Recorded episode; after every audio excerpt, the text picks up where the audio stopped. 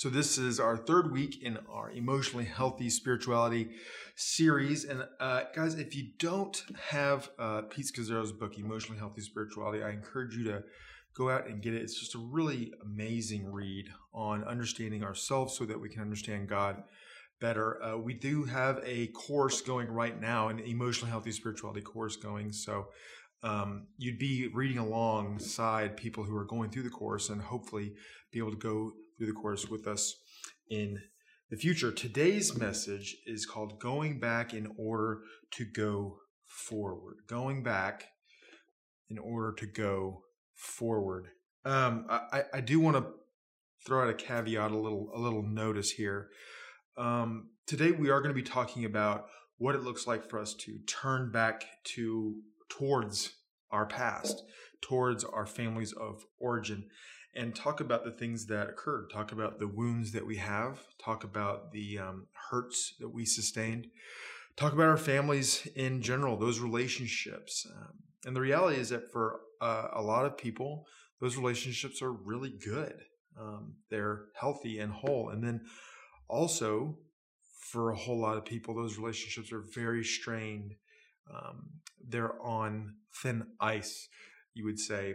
Um, and some of those relationships don't even exist anymore for various reasons. So I just want to throw that notice out there that as we begin to move forward in our message today, and as you continue to listen to what this, what the Holy Spirit, what the Lord, what Jesus has for you um, in this time today, that you would ask uh, for the Lord to meet you uh, in your mind and in your spirit, in your body, um, and in your heart and that you would take in what the Lord has for you and that you would recognize when the evil one is trying to deceive you or lie to, lie to you or lead you astray through his lies.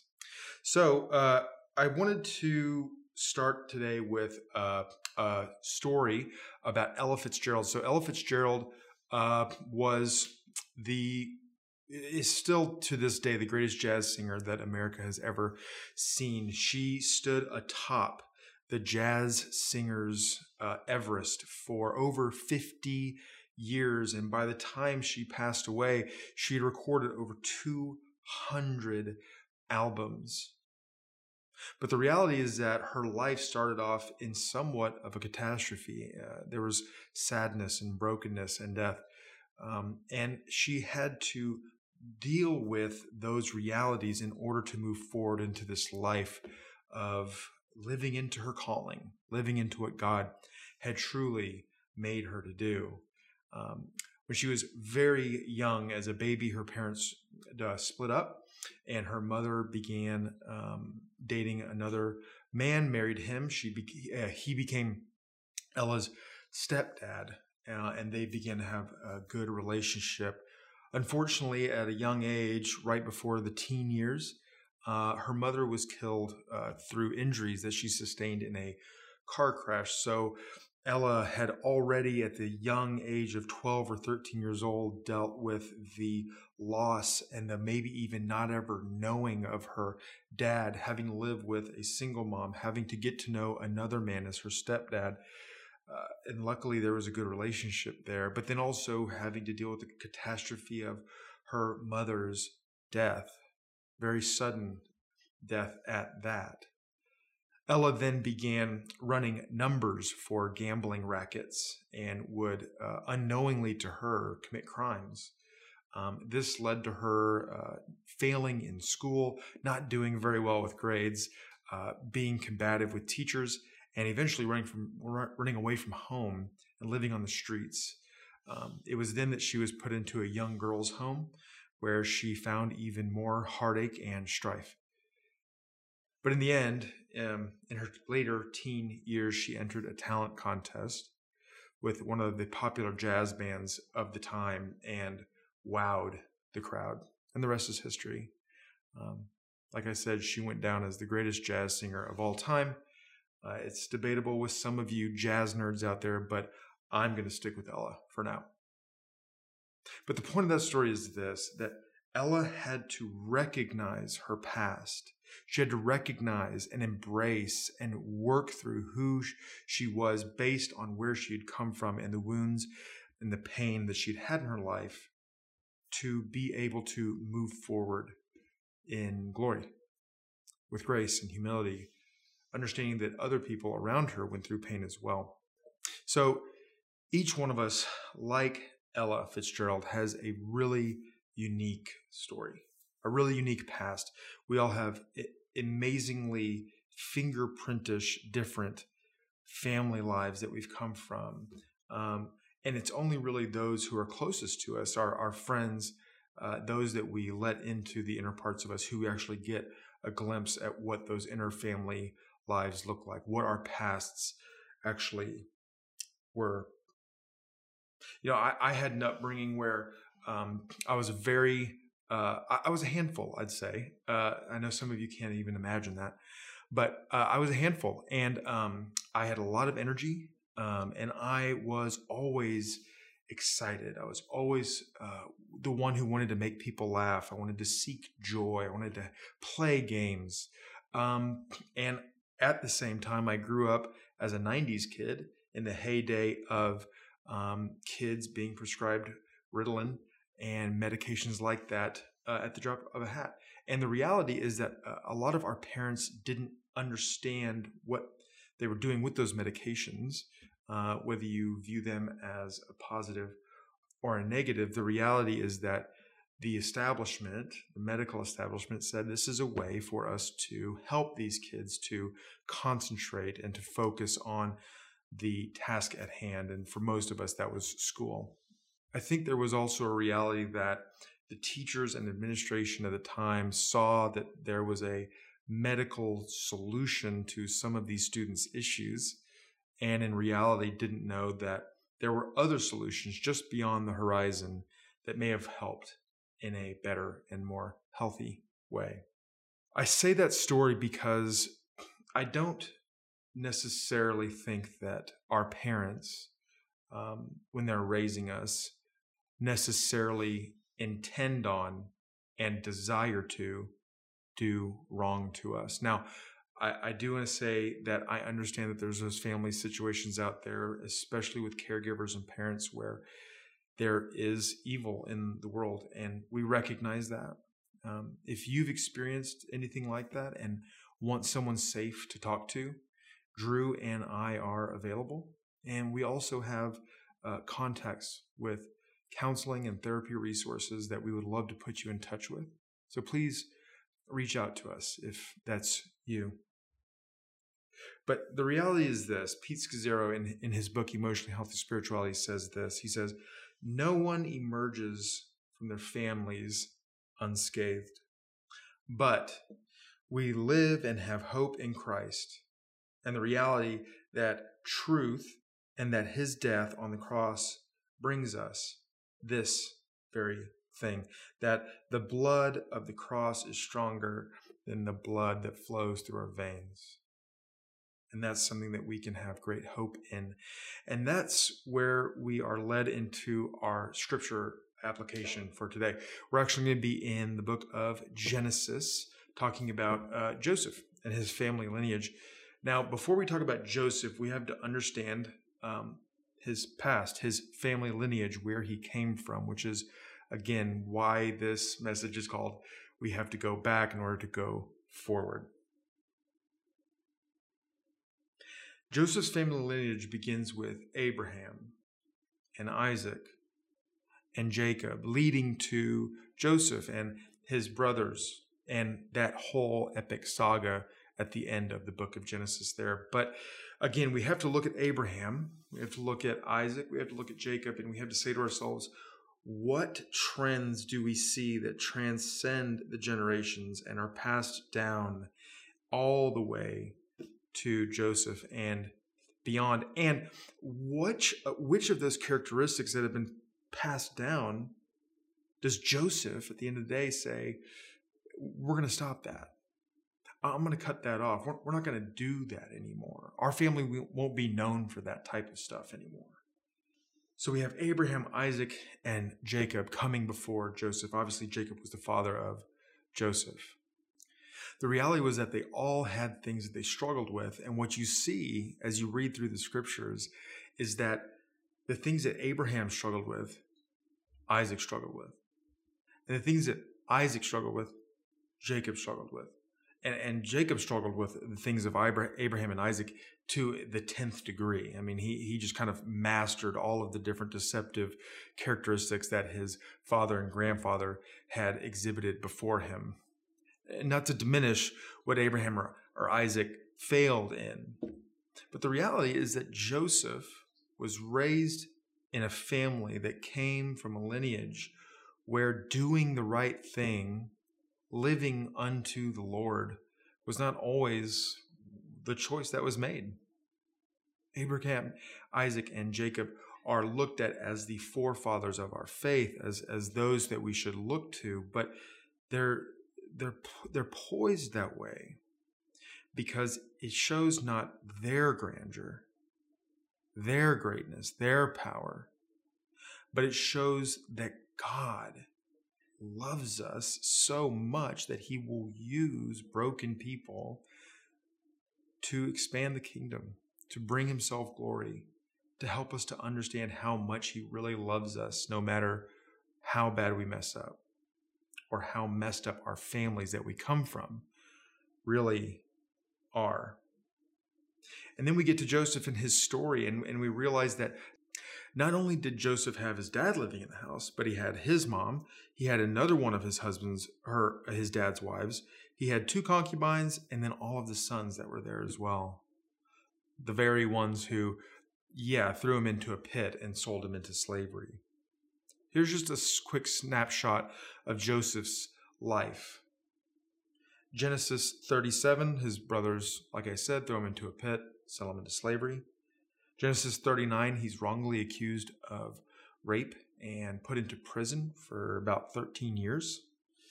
Uh, Joseph's uh, passed over and forgotten about, even though people that said they would assist him in getting out of prison don't. And then in Genesis 45, we see J- Joseph have to come face to face with those who did the wickedest wrong to him, his brothers. That's a lot. That's a lot of stuff to have to go through. That's a lot to have to process. And, and here's where we get to the kind of the meat of the of the message today. What did Joseph do when he met his brothers face to face, when they had come to Egypt in search of food during one of the famines? Did he did he kill them? Did, did, he, did, he, did he lock them up in prison and kind of give them a taste of their own medicine?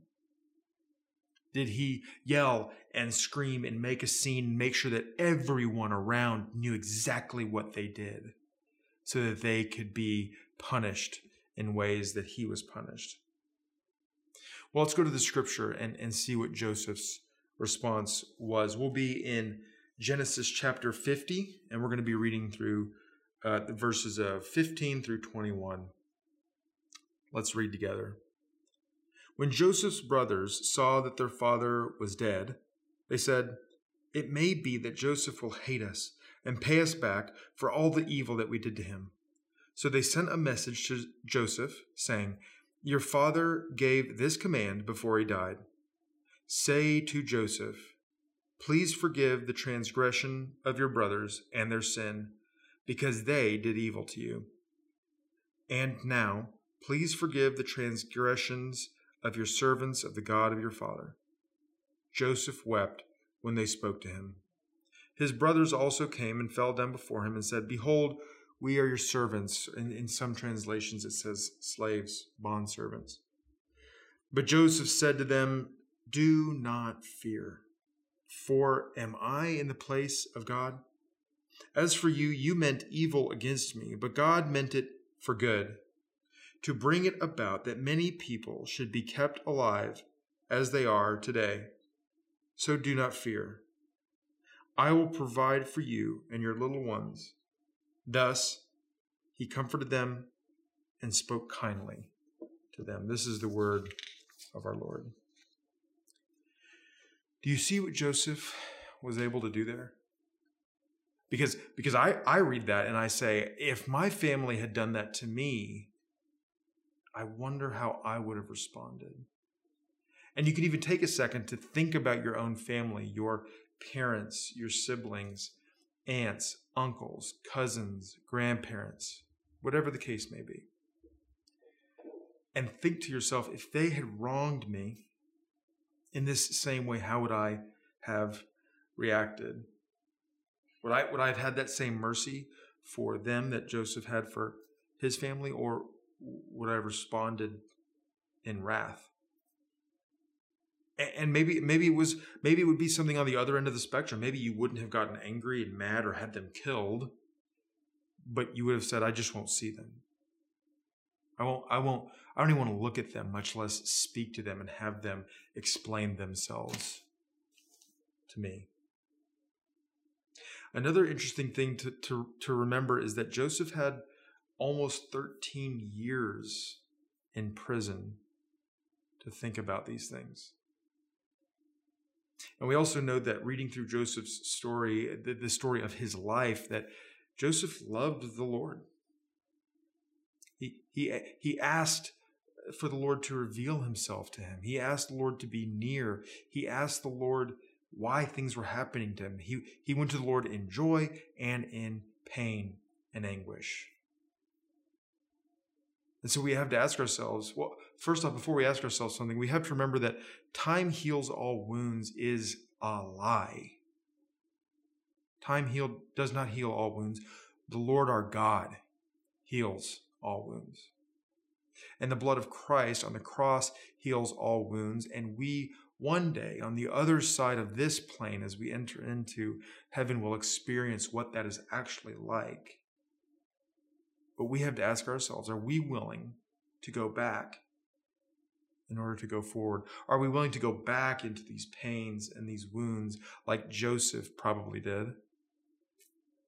Because to be honest with you, I, I don't know how you have your brothers come forth in front of you in, in some type of a grandiose king like chamber and say, We're sorry, please forgive us. And by the way, we'll, we'll be your slaves if you want us to. And be able to tell them, I'm not God. Do not fear. What God what you meant for evil, God meant for good, and let me take care of you. That's huge. And I think God is saying, hey, I, I want you to think about that. I want you th- I want you to think about what it looks like to be the type of person, to be the type of people, the king kingdom type people, God people, who are able to look back into the past years of their lives, years that you may think were lost to pain and wounding and hurt, and say, Lord, reveal to me where you were working. Show me that you're with me all the way. And help me to change inside so that I can now go on, so I can now move forward, being someone who exudes your character and your goodness because of the goodness you've shown me to others. So, what about you and your family history? Here's just a couple of thoughtful questions that you might be able to ponder. One, what was communication like in your family growing up? Did you communicate openly? Were you safe to share what you were going through? Were you were you safe to share your emotional state? Um, did people ask you how you were doing? Or were things like that kind of frowned upon? Did no one really share what was really going on in their lives? Another one, did you experience joy and empowerment growing up?